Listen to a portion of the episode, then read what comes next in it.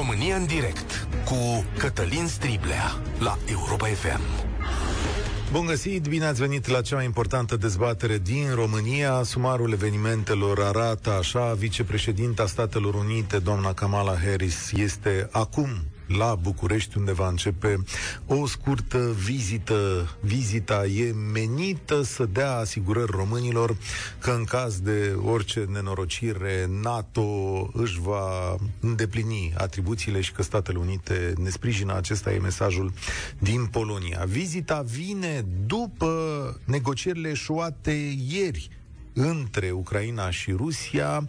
Ministrii de externe ai celor două state nu au ajuns la o înțelegere. Mai rău de atât e că pare că nu e arătată nici calea unei înțelegeri. O declarație ne-a șocat pe toți cea a ministrului de externe al Rusiei, Sergei Lavrov, care spune că țara lui nici măcar nu a invadat Ucraina. Acesta este contextul în care discutăm în această ediție specială a României în direct. Pentru că astăzi o să vă întrebăm, domnule, este acesta și războiul nostru? Știți de unde? Ideea a venit de la voi, vă spun cu sinceritate, pentru că ieri, al altăieri, când ați sunat la program, a spus, ați spus așa, unii dintre voi au spus, domnule, România trebuie să stea mai cu fereală, da? adică să ajute, dar să nu se implice foarte tare, în speranța că poate Rusia nu ne bagă în seamă. Dar speranța asta cred că e relativ vagă. Lângă mine se află fostul ministru de externe, istoricul Adrian Cioroianu. Mulțumesc pentru prezență Mulțumesc că ați acceptat să fiți Bună ziua, bună ziua, aici. mulțumesc pentru invitație. Am un obicei aici ca înainte de a porni orice discuție și de a anunța întrebările să spun câte ceva despre invitații mei ca să îi știți exact. Uităm asta să facem în spațiul public unii cu alții. Domnul Cioroianu este profesor universitar la Facultatea de Istoria Universității București, a fost ambasadorul României pe lângă UNESCO până în 2020. Între 2007 și 2008 a fost ministrul de externe, europarlamentar PNL, absolvent al Facultății de Istorie, un doctorat în istorie obținut în Canada cu teza, și asta e foarte interesant că lucrurile se leagă, mitul, imaginea și cultul liderului în România comunistă bănuiesc că nu, nu diferă foarte tare uh, de Rusia prezentă sau trecută. Îl citiți săptămânal în revista Dilema Veche. Uh, încă o dată, mulțumesc că sunteți... Uh, cu mare plăcere, aici. vă dați seama, preferam un alt context, vă revăd oricând cu plăcere, dar uh, subiectul, ca să fiu sincer, mi se pare din ce în ce mai, mai dramatic. Nu mă refer la vizită, mă refer evident la ce se întâmplă în în Ucraina. O, o să vă întreb și despre vizită. O să avem uh, o corespondență de la Cotroceni la momentul uh, oportun. Uh, cu ce gând ați rămas după negocierile eșuate de ieri, domnule Cioroian? Nu aveam mari speranțe, ca să fiu foarte deschis, adică am, am spus-o dinainte, în măsura în care am, am fost întrebat, pentru că era de neașteptat ca la prima rundă de întâlniri la prima rundă de discuții încă cei, între cei doi miniștri să se întâmple o dezghețare fundamentală, câtă vreme pozițiile celor două părți sunt deocamdată uh, extrem de, de depărtate. E bine că s-a întâmplat această, acest contact, pentru că, vă dați seama, din punct de vedere diplomatic, semnifică și recunoașterea reciprocă între cele două guverne. Câtă vreme domnul Lavrov s-a întâlnit cu domnul Culeba. Eu am convingerea bunare că în 24 februarie, când armata rusă a invadat Ucraina, probabil că unul dintre scopurile pe termen scurt era um, decapitarea conducerii Ucrainei. Dar uite că nu s-a întâmplat, cei doi miniștri s-au întâlnit, era ireal din partea noastră să, să ne așteptăm la o imediat găsirea unei soluții. Probabil va fi nevoie de mai multe runde de discuții. Și mai un aspect, domnule Striblea, Uh, unul dintre lucrurile cele mai importante pe care le-a spus domnul Lavrov și adevărate, să zic așa, pentru că a spus și alte lucruri mai greu de crezut, cum, uh, cum uh, amintea și dumneavoastră.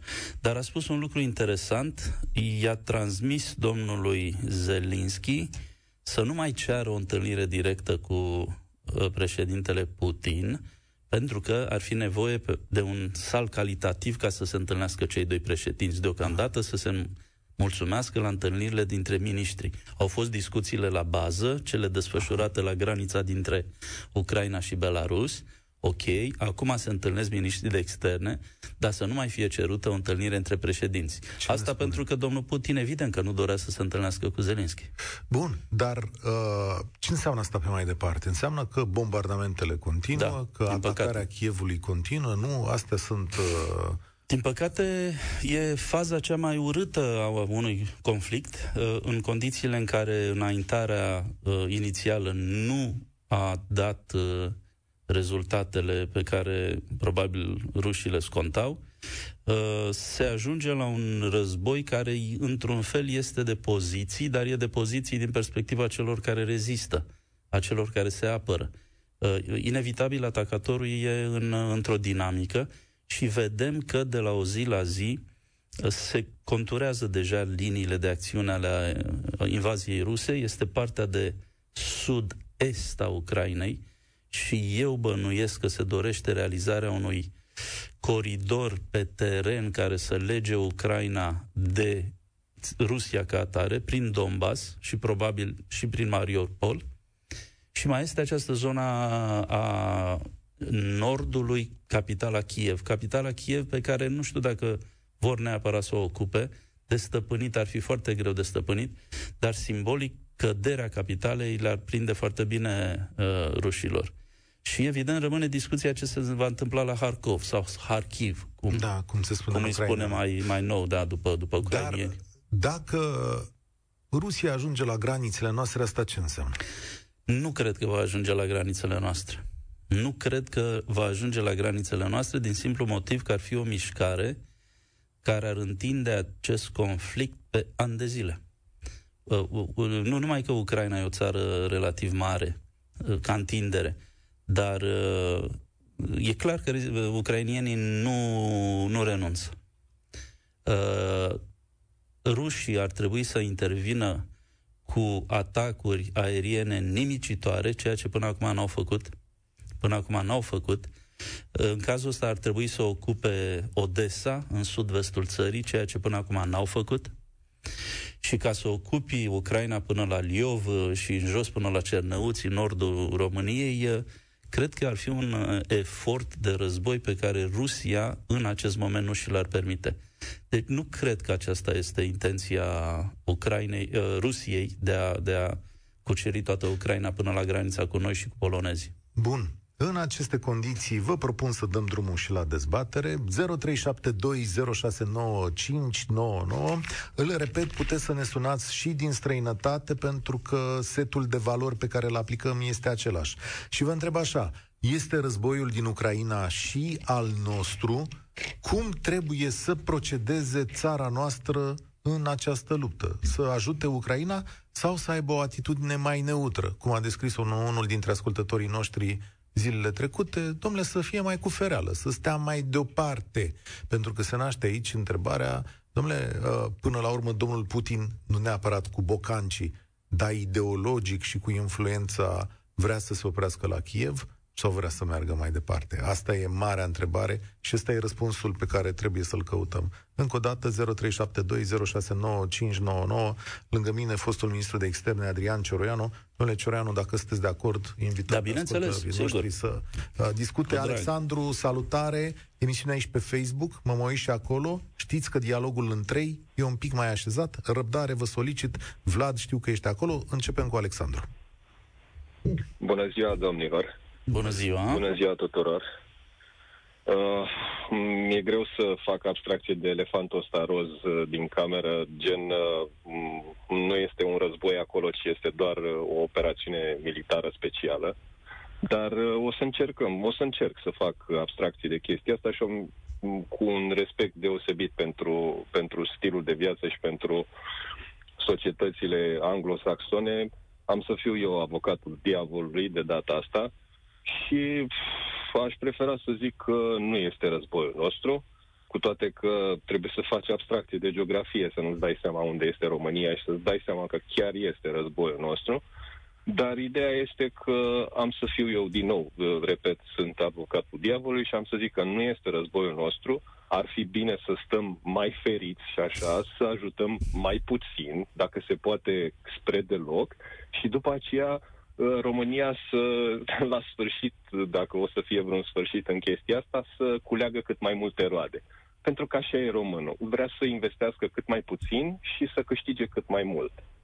Dar, pe de altă parte, elefantul roz, evident, este că suntem uh, o comunitate europeană împotriva unei comunități, mă rog, nu e o comunitate, e o, probabil o națiune condusă de oameni săriți de pe fix, care vor cât mai multe teritorii și aici, din păcate, Ucraina, o parte din Ucraina stă exact unde trebuie pentru ca Rusia să aibă nevoie de ea pentru Marea Neagră.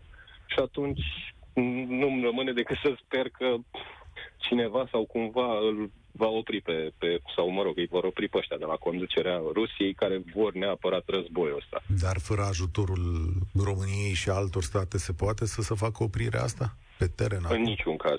În niciun caz. Mm. În nic- și din păcate nu văd, nu văd cum nu va deveni chestia asta ori un război rece, în cel mai bun caz, în cel mai fericit caz, ori un nou război rece, uh, ori un uh, război care să implice Rusia pe de-o parte și uh, Europa cu, cu NATO pe de altă parte. Stai un pic, Din păcate, Alexandru. asta e. Adrian Cioreanu chiar asta a studiat de-a lungul vieții sale. Ce ar însemna război rece? Aici? A, nu, dar războiul rece uh, există, domnule Alexandru. Suntem, din păcate, într-un fel de război rece. În uh, 2007 mi-aduc aminte că un uh, jurnalist și istoric britanic, Edward Lucas, a scris o carte chiar așa se chema, uh, The New Cold War, noul război rece și m- m-am gândit atunci, zic, oare nu cumva e exagerat, adică chiar așa ne întoarcem la războiul rece? Dar era, era vorba de Rusia anului 2007 și uh, o puteți găsi, e tradus în românește. Acest război rece există, adică nu are rost să ne, să ne facem că nu-l, uh, că nu-l vedem. Uh, Gândiți-vă numai la magnitudinea relațiilor dintre noi, bunoară și Rusia. Rusia. Am fi vecini, am fi vecini. Ei, ceva se întâmplă. Gândiți-vă la magnitudinea relațiilor dintre Europa și Rusia, dincolo de economic. Că, într-adevăr, cu toții știm că sunt relații economice între țările care au nevoie de gaze și furnizori. Dar, dincolo de asta, ce relație există? Ei mai jucăm fotbal, alte relații nu există, da? Da, mai jucăm fotbal, eu știu. Sau nici măcar asta nu Da. se mai întâmplă. în Păi, ultimele până și în războiul rece, cred că erau uh, relații mai, relațiile culturale, cred că erau mai, mai numeroase, nu Dar știu cum acum, să spun. da, Alexandru, întrebarea este dacă tu crezi că după ce m, isprava asta, războiul ăsta se va opri într-un fel sau altul, dacă tu crezi că viața noastră va fi la fel. Nu, n-am, n-am cum să cred că va fi la fel, pentru că, m, din păcate, nu, nu cred că Ucraina are singură forța necesară să, să reziste prea mult. Adică eu bănuiesc că m, ceva de genul o lună, două, m, undeva Ucraina va fi forțată să capituleze fără ajutorul uh, uh, explicit sau fără ajutorul evident al uh, NATO și al Europei. Și din păcate NATO și Europa încă mai stau pe gânduri uh, și nu, nu intră explicit în războiul ăsta și din păcate dacă Ucraina capitulează într-o lună, două, pentru că n-au cum să se lupte cu, cu armata rusă. E, este evident. Europa, da, Europa poate, adică lumea civilizată, când vorbim de Germania, Franța și așa Și mai noi- departe. Noroc că acum nu mai suntem cu axa aia, nu mai există axa aia și și Italia. ar Și fi noi tot de suntem partea Europa, lumii să civilizate. știi. Da, Da. da, da. Deci noi, cu toții, bineînțeles că avem, avem forța necesară să purtăm un război cu Rusia, dar, din păcate, Ucraina nu are forța asta. Da, depinde, uh, Alexandru, depinde cum definim și războiul. Adică, sigur că există un cost enorm pentru Ucraina, dramatic și uman și material, distrugerii, uh, o posibilă reconstrucție.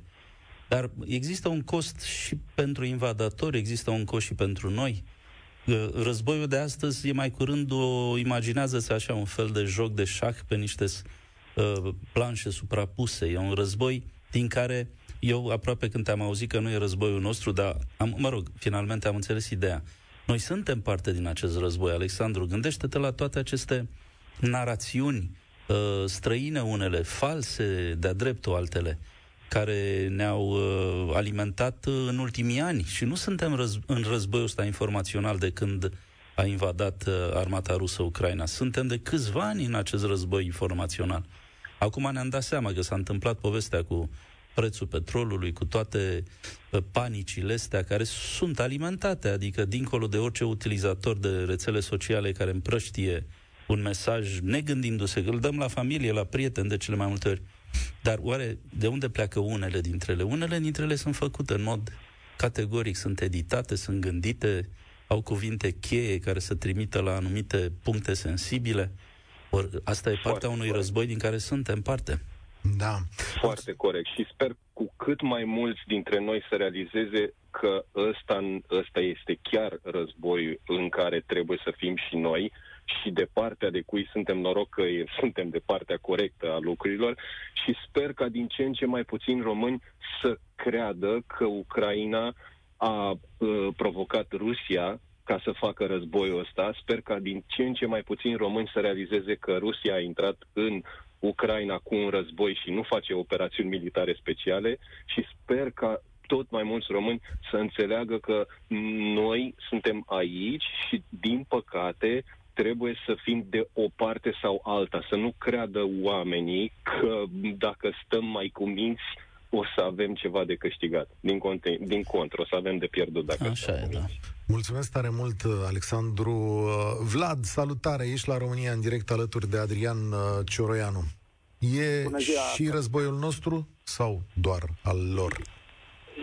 Bineînțeles că este și războiul nostru. Suntem, la, suntem într-o zonă în care ne implică direct ceea ce se întâmplă, uh, dar din punctul meu de vedere consider că tot, tot ceea ce consecința atacului, noi trebuia să fim pregătiți de ceva vreme. Semnalele au fost, noi trebuia să fim pregătiți de război informațional, noi trebuia să fim pregătiți cât de cât economic să facem față. Lucrurile astea s-au văzut. Eu, care sunt un simplu cetățean, mi-am dat seama de câteva luni că se va ajunge. Când stă omul ăla acolo la granițe, câte luni și masează astea forțe, este clar că va avea o intenție pornind din 2014 de când a luat Crimea. Noi trebuia să ne întărim și sper că vizitele care se întâmplă în momentul de față au ca scop întărirea economică să facem față pe mai târziu. Nu putem să fim neutri din punctul meu de vedere, sau nu putem să fim insensibili la suferința poporului ucrainean. Asta nu suntem cam sărit zi. în ajutor, dar ce înseamnă că nu putem să fim neutri? Adică...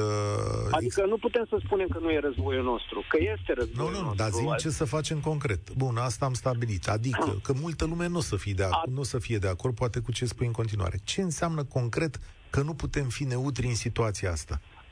Adică atât cât ne permit tratatele internaționale, atât cât ne permit uh, tratatele din interiorul NATO să putem, fi, să putem ajuta Ucraina să reziste cât mai mult, trebuie să o facem. Nu sunt un uh, uh ajutorul pe care îl oferim de uh, atât timp cât nu declanșăm un conflict fără să avem acceptul aliaților, putem face și aici sunt cei care, uh, factorii decidenți care uh, ne reprezintă, ar trebui să țină cont de lucrul ăsta cu orice zi în plus în care Ucraina rezistă, ne permite nouă să facem față și mai mult asaltului uh, rusesc. Pentru că, exact cum au declarat și reprezentanții de la Putin în jos, ei vor restabilirea sferei de influență dinainte de 1997, că va fi război rece, că va fi orice alt tip de război. Influența rusească va fi cu siguranță. Noi deja trăim în altă eră. Da. Noi de două săptămâni trăim în altă eră și lucrul ăsta, cu cât îl conștientizăm mai devreme și încercăm, începem să ne pregătim economic, să fim un scut în fața invaziei rusești, consider că ne va fi mai bine. Dacă nu acceptăm lucrul ăsta, iar ne vom, vom privi cu atenție și cu îngrijorare ce se întâmplă în jurul nostru. Corect. Asta este părerea mea. Și mai este o chestie pe care o secundă, să-ți că... răspundă domnul Cioraianu la asta ca să Vă putem... Rog, uh... Nu, în, în esență e, sunt absolut de acord. Pe de altă parte, îți mărturisesc, Vlad, că, uite, eu nu mă așteptam. Adică te felicit pe tine că te-ai gândit de la bun început. Eu am sperat până în ultima clipă că acest lucru nu se va întâmpla, pentru că nici în momentul de față mie nu mi-e deloc limpede ce poate câștiga Rusia. Și mă gândeam, zic, măi, nu o să fac acest lucru pentru că ar fi o ostilizare a întregii Europe și chiar să știi că lucrurile sunt puțin mai complicate și dincolo de Europa. Nici măcar uh, puterea e... care se cheamă China nu, do- nu, nu dorește să se lege de un de un exact eventual faliment chinez. Să adaug acum, uh, domnul da. profesor. Ideea în felul următor, și cred, uh, puteți să mă contraziceți, dar în momentul în care China va alege o parte. Eu cred că în momentul de față, în spate, sunt niște negocieri politice de sfere de influență între America și China dure. În momentul de față, în momentul în care China va alege o parte, se va vedea cum se va finaliza acest conflict. Asta este părerea mea. Da, Deja Putin te, este a doua în momentul de față. Te înțeleg, da. Uh, sigur, așa e. Dar pe de altă parte, Vlad, uh, cum să spun, sfatul meu amical, nu ca profesor, ca toți suntem cetățeni obișnuiți până la urmă. Sfatul meu ar fi să nu îți imaginezi foarte mult că există mari negocieri prin spatele a ceea ce vedem. Există, într-adevăr, o latură nevăzută a diplomației și între noi, fie vorba, ea chiar trebuie să rămână nevăzută. Da, Povestea exact. cu Wikileaks-ul și cu alea mai mult rău au făcut diplomației decât e... să o ajute. Dar Domnul să știi... Profesor, da, eu am... Da. Uh, mă scuzați că vă întreb. Avem istorie... Istoria ne spune că mă, au fost momente când uh, ne-am bazat foarte mult pe vest și s-au întâmplat ce s-a întâmplat. Există, din punctul meu de vedere, și această, această incertitudine. Uh, și sper ca aceste vizite să demonteze cât mai mult. Că tu ai dreptate, dar urmă... nu cumva ai impresia, ia gândește-te, privește și de la celălalt capăt al Europei. Nu cumva, că în moment, nu cumva ai impresia că în momentul de față vestul are în egală măsură nevoie de noi? Exact. Sunt deci, perfect de acord cu dumneavoastră. E, exact. e, e un balans, e un echilibru în momentul exact. de față. Are nevoie exact. de noi, da? Sigur că da, bineînțeles. De ce? Păi de ce? Gândiți-vă că dacă noi n-am fi... Uitați-vă cum... De ce doamna Harris, de ce Blinken, de ce nu s-au dus pe la Budapesta? În ah, ultimele... Ah, Budapesta joacă la două capete, am păi, asta. în cazul ăsta, cum să spun, nu numai noi ne dăm seama că Budapesta joacă, nu Budapesta, e mult spus. Premierul Orban. Sigur, administrația, premierul Orban. Ori de acest lucru își dau seama și aliații noștri, toți aliații noștri.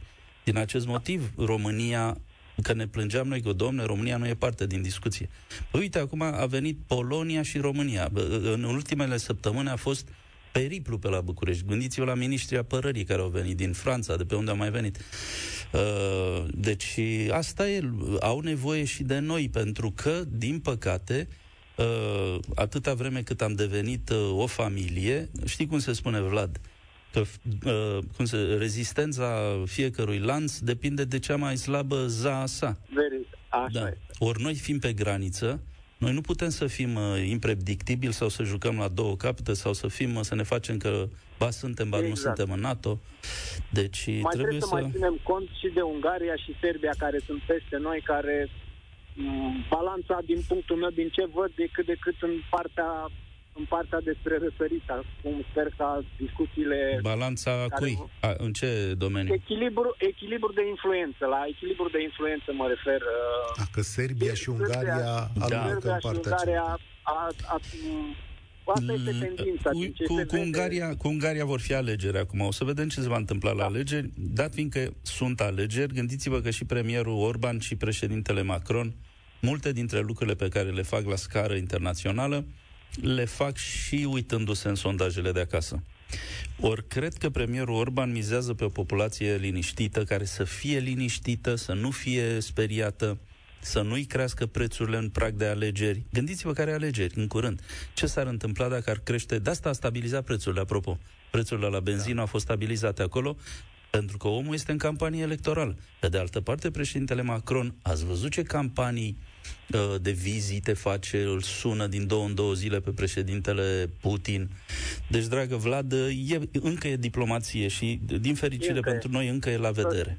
Bun. Să, să, să sperăm că la diplomație se rezumă, se va rezuma tot. Da, uh, deocamdată Sperăm să o mai rezolvăm așa, dar deocamdată am avut parte și de un eșec în lunile astea, poate pentru că domnul Putin are planul său care vrea să îl ducă până la capăt, dar nu mai știm care e acel Dar capăt. care e acel plan? Care e acel capăt? Planul eu l-am descris ca fiind așa, uh, punerea unei puteri pro-ruse în Ucraina și influențarea cât se poate de mult a flancului estic al alianței România, Polonia, Bulgaria, căci pe unguri i-am avut. Aveți așa. dreptate, dar acest lucru s-ar fi întâmplat dacă uh, armata ucrainiană depunea armele sau o parte din armata ucrainiană depunea armele și dacă președintele Zelinski era părăsit de echipă și fugeau care încotro. Ora asta nu s-a întâmplat. Ora asta nu s-a întâmplat. Acum acela ar opri, hai să zicem, uite, intră în Kiev, se întâmplă ceva, cade capitala Ucrainei, dar ce l-ar împiedica pe președintele Zelinski să se retragă mai spre vest sau la rigoare să facă un guvern din exil? Credeți că n-ar fi țări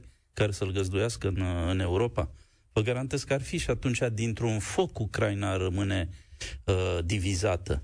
Sigur că, repet, discutăm acum scenarii, deci impunerea unei conduceri loiale uh, Moscovei, până la urmă n-a fost ușoară nici în Belarus, atenție, și acolo au ieșit oameni în stradă. Dar rămite într-o țară care trece printr-un război, o țară care va trebui reconstruită, aici trebuie să fie o mare înțelegere între, între ucrainieni în viitorul apropiat. Marius, salutare, ești la România în direct. Bună ziua, domnilor, bună ziua, ascultătorilor. Bună am, o ziua, rugăminte, am o rugăminte la tine, intrăm în dialog și rămânem uh, atât cât îți spui ideile. Este posibil ca la un moment dat în, însă să te întrerupem pentru a vorbi Sigur. cu corespondenta noastră la Cotroceni, Anca Grădinaru, atunci când uh, Kamala Harris va ajunge acolo. Acum, microfonul îți aparține. Vă mulțumesc, sigur. Uh, România, vrem, nu vrem, este afectată de acest război din Ucraina, care are uh, graniță cu România. Uh, eu vreau să aduc discuția un pic din punct de vedere umanitar. Fac parte din grupul de oameni care s-au sensibilizat și ajută pe refugiații ucrainieni. Uh, pe scurt, uh, am luat printr-o asociație o doamnă cu pisicuța la noi în gazdă și dânsa are singura rudă, o fată în Statele Unite. Și normal că n-are un să meargă decât la ea. A aplicat pentru viză, Statele Unite i-a refuzat viza. Și am aflat că mai mulți refugiați ucrainieni refuză pe bandă rulantă la Statele Unite pentru viză, S-a acum refuzat. se îndreaptă spre Anglia. Aha. Mai are pe cineva acolo. Mă gândesc dacă NATO a îngăduit sau facem parte din NATO și acest război este al Europei, al nostru, că îi ținem uh, față Rusiei, de ce nu se implică și Europa de, est mai, de vest mai mult și tot greul cade pe Polonia, pe România, toți refugiații trec pe la noi prin țară, mulți o să rămână și pe aici. Și Marius, că pe ei îi primesc. Marius, e, e absolut legitim ce spui. Uh, problema e că, să știi, totuși mai mult pleacă spre Occident decât rămân la noi. Până oară, ieri, în România... Așa zic cifrele, da. Din, din România, în România, ieri au intrat vreo 21 de mii de ucrainieni și au plecat din România vreo 23 de mii. Deci, într-adevăr, intră pe la noi că suntem vecini cu ei. Dar să știi că, întâmplător, îți spun, săptămâna trecută am fost la Suceava și când m-am întors cu avionul de la aeroportul din Suceava, erau sute de ucrainieni care luau avionul din Suceava spre Italia sau spre Germania. Da, deci... dar uite, din, din ghinionul doamnei care este la mine, că nu are decât în Anglia sau în America. Am în două țări, le trebuie viză pentru ele. Ah, da, cred, da. Și nu, nu are cum. Asta și, da. da.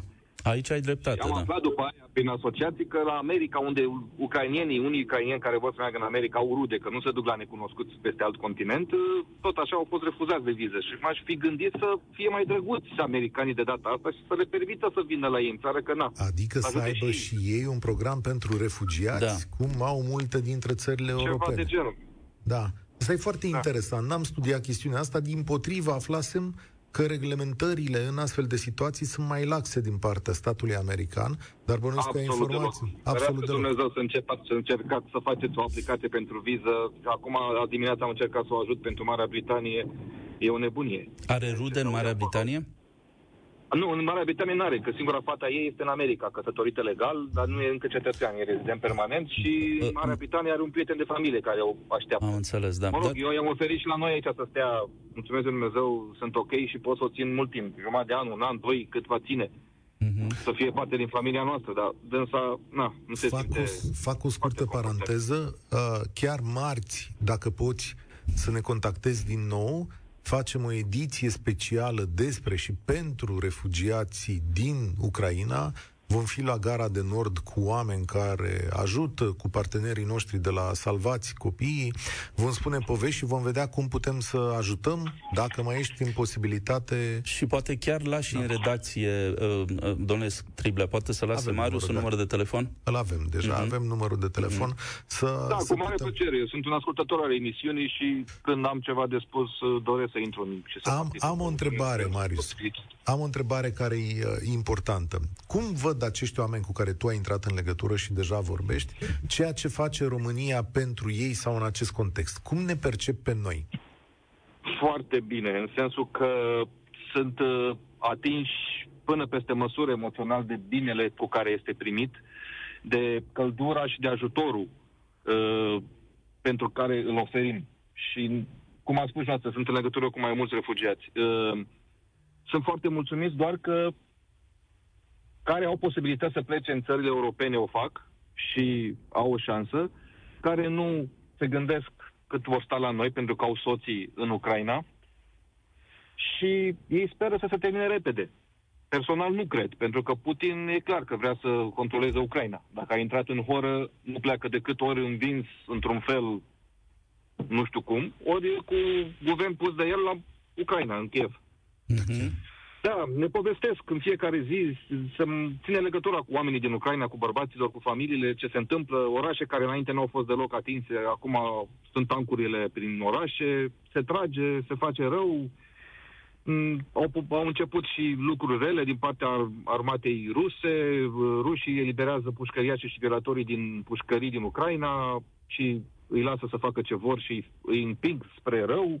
Adică chestia umanitară în Ucraina va fi foarte rău. Sunt 40 de milioane de cetățeni în Ucraina, dublu decât România. Vă dați seama că va fi o luptă, nu vor ceda, cum a spus și dumneavoastră. Sunt Așa, foarte da. luptători da. ucrainieni și foarte uh, iubitori de patrie. Nu vor să plece. Puțini sunt cei care au plecat bărbați dinainte și au avut posibilitate sau au reușit. Mulți s-au întors de bună voie și au dus soțiile și familiile la graniță și s-au întors de bună Cine... voie înapoi. Marius, cine citește istoria kazacilor, înțelege rezistența ucraineană de azi.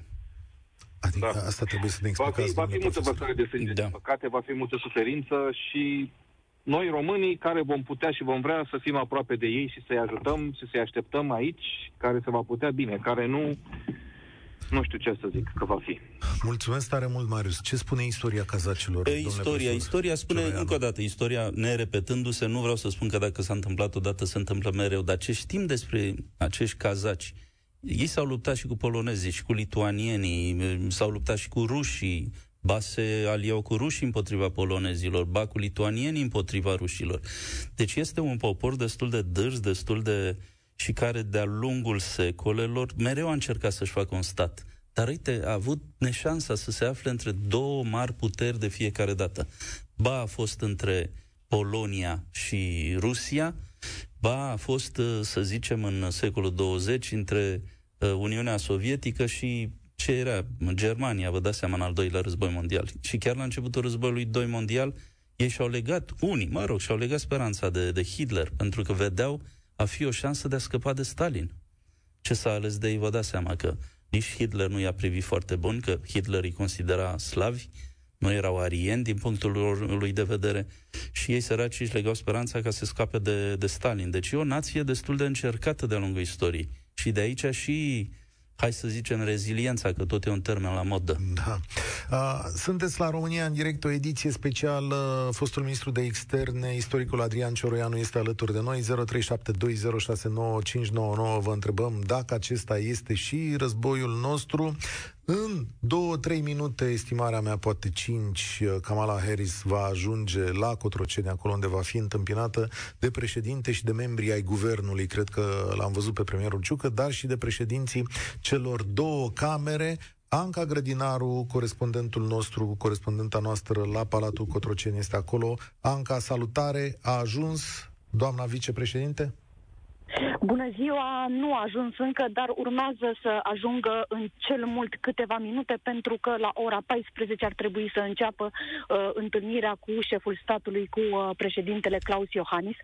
Um, după cum uh, relatam și mai devreme, va fi întâi o întâlnire tet-a-tet între vicepreședinta SUA și președintele Claus Iohannis, apoi uh, va fi o discuție în format extins, adică vor uh, discuta cele două delegații, iar din partea României va asista și premierul Nicolae Ciucă la discuție, de asemenea președinții celor două camere um, și, evident, ministrul de externe.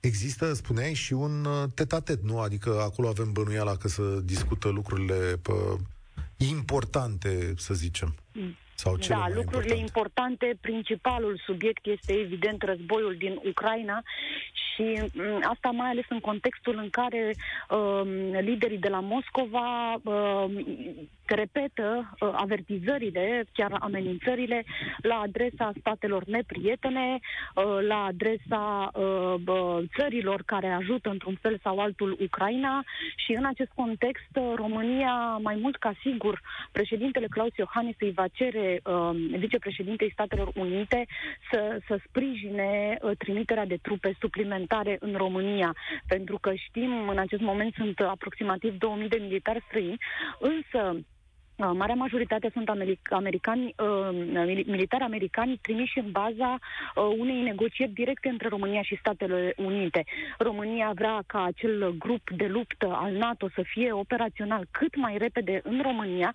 De asemenea, avem o promisiune a Franței că va trimite militari suplimentari aici și nu s-a întâmplat. Cei care au venit au venit din cadrul grupului de luptă, însă acest grup de luptă nu este operaționalizat pentru că din el ar trebui să facă parte militari din șapte țări și de deocamdată, din ce știm, sunt doar din trei, cel mult patru țări. Așadar, România uh, uh, încearcă să convingă liderii NATO că uh, e nevoie și uh, cât mai repede și de militari și evident și de capabilități militare pentru a ne apăra în cazul în care conflictul escaladează. Dacă ne uităm la discursul doamnei Harris de ieri din Polonia, nu cred că vine pregătită cu un răspuns. Să ne așteptăm să comunice astăzi răspunsul la această cerere? Este posibil pentru că ar trebui să ne aducem aminte uh, în acest context faptul că Statele Unite au fost cele care uh, au fost primele care au pus în alertă 8500 de militari americani pe care i-aș și trimis în Europa în ultimele săptămâni, cel puțin după uh, ce uh, luptele s-au intensificat.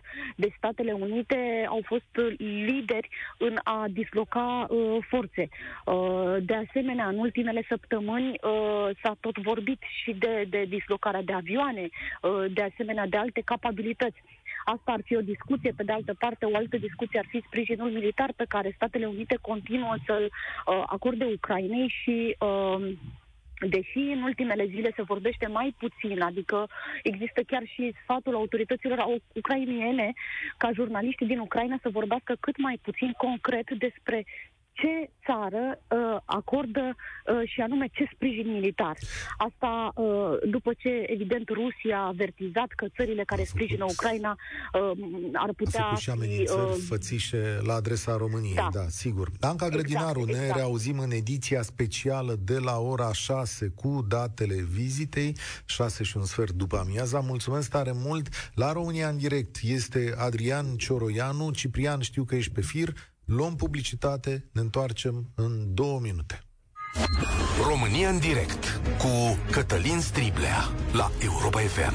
Cu fostul ministru de externe, ministrul fostul ministru de externe, da, Adrian Cioroianu, profesorul Adrian Cioroianu, uh, discutăm despre Ucraina și Rusia și vă întrebam dacă acesta este războiul nostru. Ciprian, mulțumesc tare mult pentru răbdare. Bine ai venit la România în direct. Bună ziua, domnul Scriblea, bună ziua, domnul Cioroianu. Bună ziua, domnule Ciprian. Aș, aș dori să vă răspund prima dată la întrebare. Da, este războiul nostru. Este războiul nostru pentru că se petrece la poarta noastră. Chiar dacă Așa mai e. avem un vecin, chiar dacă mai avem un mic vecin între noi și Ucraina, care este Republica Moldova, și ei bănuiesc că sunt foarte speriați, ca și noi, dar, da, este războiul nostru. Aș dori să fac o paranteză pentru cei care spun că nu, nu este războiul nostru. Gândiți-vă că stați într-un bloc cu alți vecini, vecinul de la etajul superior îl agresează pe vecinul din fața dumneavoastră, îl inundă, îi dă foc la ușă. Dumneavoastră nu aveți nicio atitudine? Pentru că puteți fi următorul. Parabola, comparația e foarte bună, Ciprian. Încă ceva. De la începutul acestui conflict, între ghilimele, pe care rușii susțin că ei nu au invadat, nu au făcut nimica, mi este teamă de un singur lucru. Să nu înceapă al treilea război mondial sau primul și ultimul război nuclear. Foarte da. multe, foarte multe asimilări între Hitler și ce a făcut el cu ceea ce se întâmplă în cazul de față. Da, așa e, da. Domnul Cioroianu poate să ne spună mai multe dacă sunt sau nu sunt asemănări. Imediat. Din păcate, Ciprian, sigur că e, îți dai seama, e, e riscant până la urmă să compari cu Hitler și de regulă în lumea occidentală astăzi cu toții cunoscând uh, stilul acesta pe care noi îl numeam autoritar al președintelui Putin, cu toate astea, lumea a avut în linii mari rețineri în a-l compara fie și cu Stalin. Uh, Hitler, hai să zicem că e un caz uh, de pe altă, din altă țară. Problema e însă că discuția în ultima vreme, i-am spus lider autoritar, dar ce se întâmplă acum seamnă totuși cu aspecte din țări, uh, dictaturi, din dictaturi precum am fost și noi, adică vedem lucruri pe care noi le aveam pe vremea fostului uh, regim Ceaușescu, inclusiv această idee de a nu-ți de a nu-ți putea critica țara. Dacă ești la un protest, vine poliția și te ridică. Noi ăstea le-am văzut totuși în timpul vechiului regim, care era un regim dictatorial.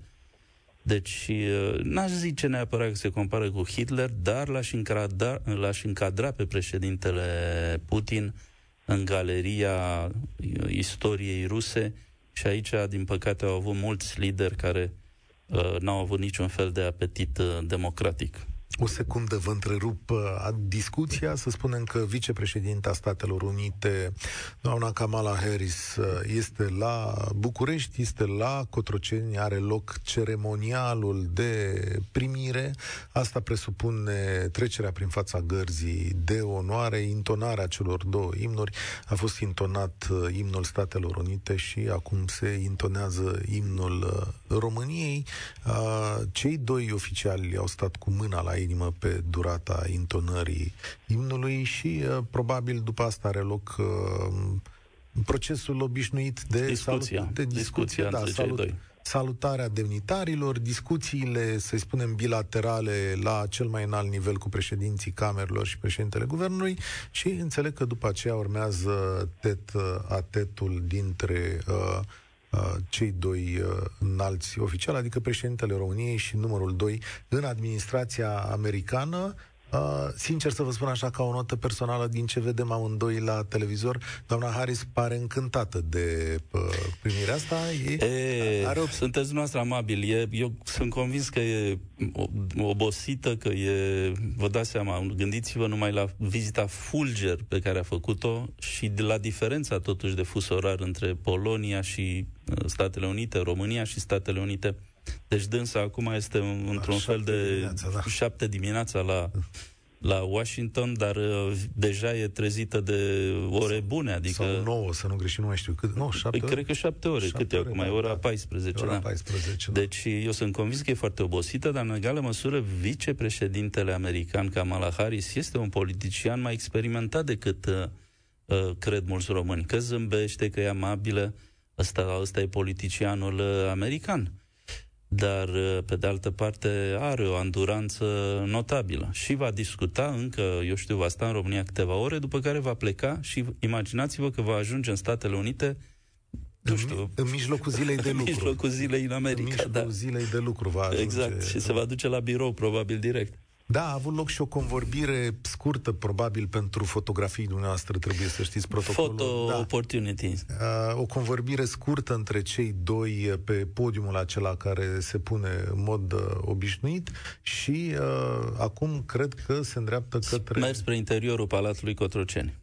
Da, asta este partea ceremonială a vizitei, lucrurile Partea foarte, vizibilă, da. Da, lucrurile foarte serioase încep uh, în câteva momente și pe parcursul zilei așteptăm să uh, primim informații și sunt sigur că vom primi informații. Știți că e o distanță, să spunem asta, de la poarta Palatului Cotroceni, acolo unde au loc ceremoniile, până la, până la Palatul în sine. De asta se folosesc mașinile da, oficiale. urcă în mașini, urcă în mașini, sigur. Se poate face și o plimbare, dar a luat totuși câteva minute, ori în condițiile astea, uh, uh, cum să spun, uh, uh, timpul e foarte prețios. Timpul e foarte prețios. Nu-mi dau seama dacă vicepreședintele american a mâncat pe avion, a luat prânzul pe avion sau va lua prânzul la, la București în compania președintelui, dar e clar că vor fi cel puțin o oră și jumătate de discuții între cei doi și vă dați seama că timpul e prețios. Din acest motiv au plecat din piațeta Palatului, au plecat cu mașinile.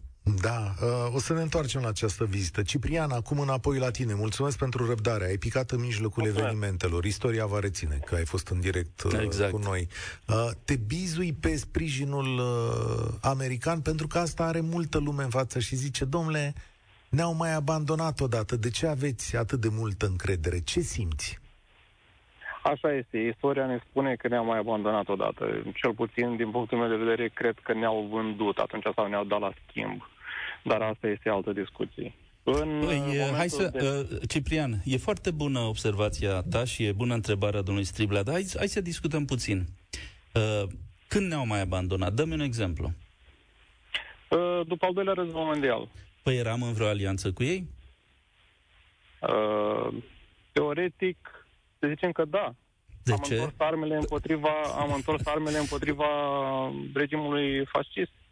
Da, dar, dragă Ciprian, gândește-te că în 1941, în toamna lui 40, în decembrie 1941, după atacul de la Pearl Harbor, deci americanii au fost atacați de eh, japonezi la Pearl Harbor.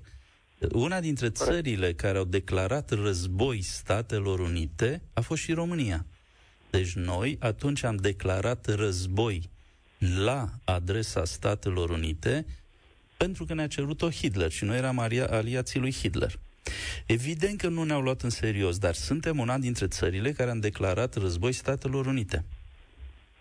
Înțelegeți? Am plătit cu vârf și îndesat. Și am plătit cu vârf și îndesat, din păcate, cum să spun, hai să ne uităm pe calendar și să vedem câte luni am luptat noi de partea uh, să zicem, în Germanie și câte luni am, părta, am luptat de partea alianței ăștia antifasciste. Drept că am întors armele, da. Hai să fim serioși, am întors armele ca să nu fim ocupați de ruși, să nu fim eliberați de ruși. Pentru că erau la Iași. Rușii intraseră pe teritoriul țării deja. Speranța era, Antonescu dorea să-i oprească pe, între Focșani și Galați. Rușii erau în țară când am întors noi armele. Deci, în, după al doilea război mondial, adevărul e că noi nu eram în nicio alianță, nici cu americanii, nici cu englezii. Asta... Gândiți-vă că ei n-au putut face ceva pentru Polonia, pentru care intrase în război. Anglia intrase în război pentru Polonia. Și tot n-au putut face nimic pentru ei după război. Polonezii, dar ar putea să spună, domne, am fost trădați după al doilea război mondial, dar și ei își dau seama că nu, nu se putea. Nu... Ciprian, da. Da, deci Aici- istoria, aici- istoria trebuie... Aici fiecare și-au, uh, mă scuzați, Vă rog. aici fiecare și-au văzut interesul. Uh, Fiecare au cât început- poate, Ciprian, cât poate, când Da. poate, știi, asta e A, problema. Ideea e că trebuie să ne vedem interesul și acum, ori cred eu că interesul stă în valorile democratice. Încercăm să luăm uh, pe scurt așa încă două opinii, că sunt oamenii la telefon. Alexandru, salutare, ești binevenit la România în direct cu Adrian Cioroianu azi. Alexandru? Bună ziua, bună ziua, domnul Chioreanu. Bună ziua, domnule Auziți? Alexandru. Da, da, vă auzim. Sigur. Uh, întrebarea mea ar fi care război? Adică războiul, da, este și al nostru, dar care din ele? Corect, aveți din dreptate. punctul meu de vedere, avem un război umanitar, energetic și informațional. Da, aveți Da, dreptate. aceste războaie sunt și ale noastre. Da. Dar cel militar nu este al nostru. Aveți dreptate, nu, deocamdată cel militar nu, nu este al nostru. Așa e. Și nicio țară din NATO nu e implicată, adică, mă rog, NATO nu e implicată. NATO nu e implicată în acest război ca alianță. Ca așa țări care Problema să, să ajute, mai sunt.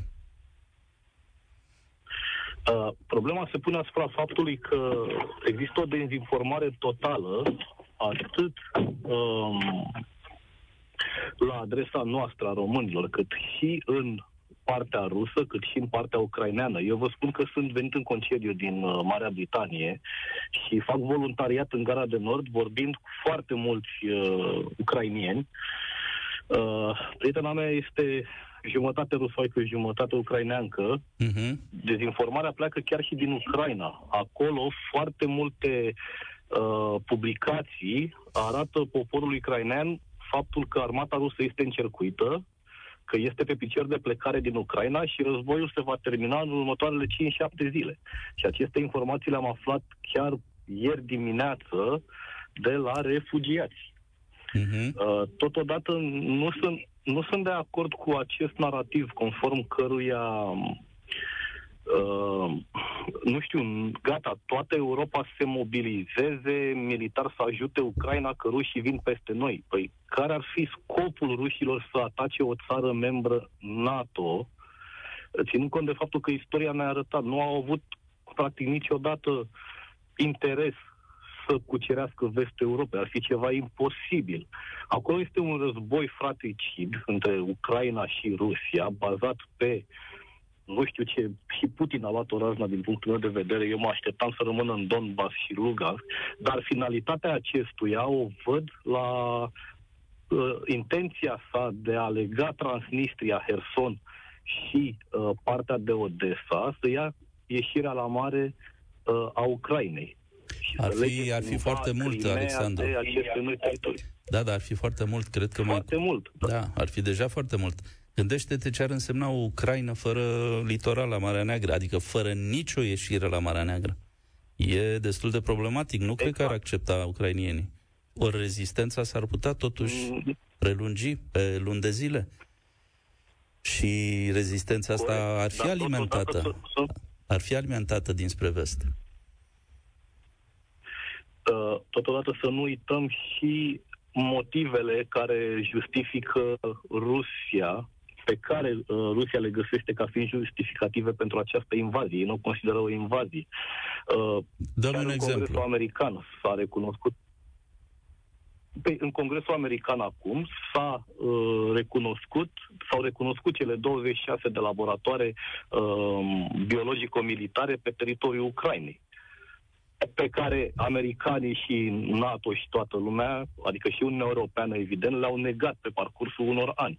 Dar unde, de unde e informația asta? Stai, stai, stai, stai, stai, stai. Hai să ne lămurim. În primul rând că nu sunt 26. Uh, Doi la mână că nu le-a negat nimeni. Doamna adică... Nuland în...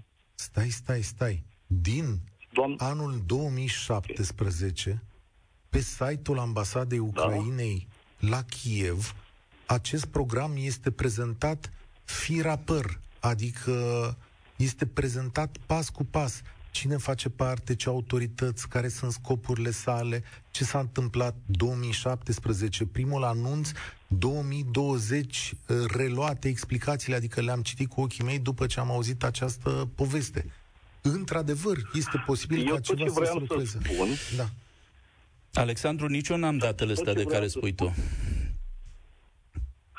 Tot ce vreau să spun este că întotdeauna NATO este autoritatea numărul unu în a construi un narativ prin vocea Statelor Unite ale Americii. Uh, din punctul meu de vedere, războiul acesta și ajutorul către Ucraina al nostru constă doar în război umanitar, informațional, fiindcă există o grămadă de fake news de ambele părți, atât dinspre partea ucraineană și uh, rusă, cât și dinspre... Păi, Alexandru, stai puțin, uh, iartă-mă, iartă-mă, nu mai puțin, uh, Alexandru, hai să, def- da. să fixăm niște parametri în discuție. Admiți faptul că există okay. un atacator și un atacat?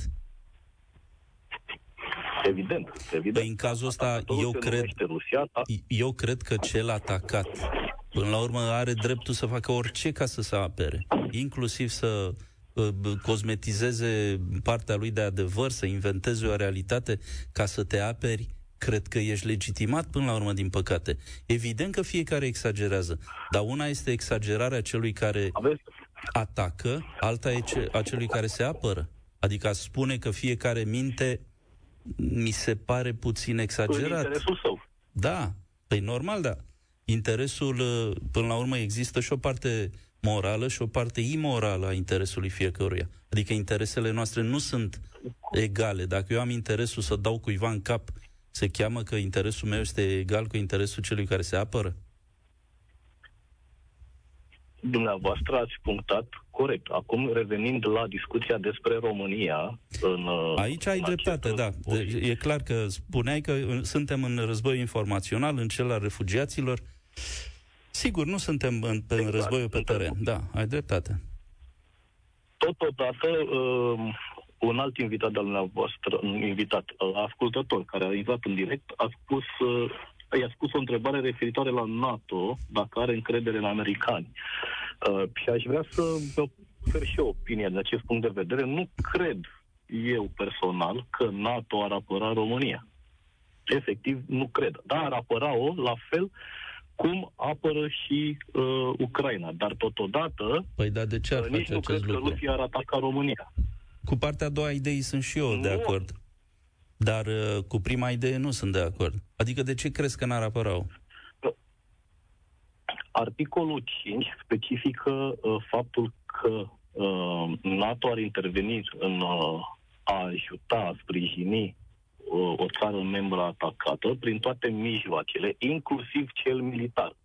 Din punctul meu de vedere, toate mijloacele s-ar opri la sancțiuni și alte lucruri, dar nu militar. Ok, să zicem că așa s-ar Pentru întâmpla. că nu aș vedea Franța, Germania, etc., luptând să, să apere teritoriul României.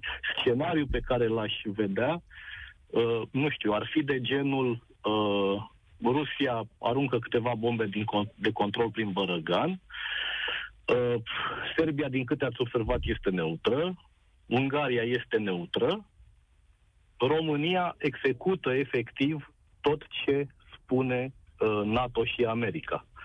Uh, politica noastră externă, din punctul Stai puțin, meu de stai, vedere, stai, este stai, stai, nu- stai să nu ne depărtăm, uh, Alexandru, iartă-mă. Deci, să, hai să, pe Ok. scurt, termină scenariul ăsta, să zicem că ne atacă cineva. Rusia sau oricineva. De ce n-ar, Ok. de, dacă n-ar reacționa NATO, ar mai avea NATO vreo credibilitate?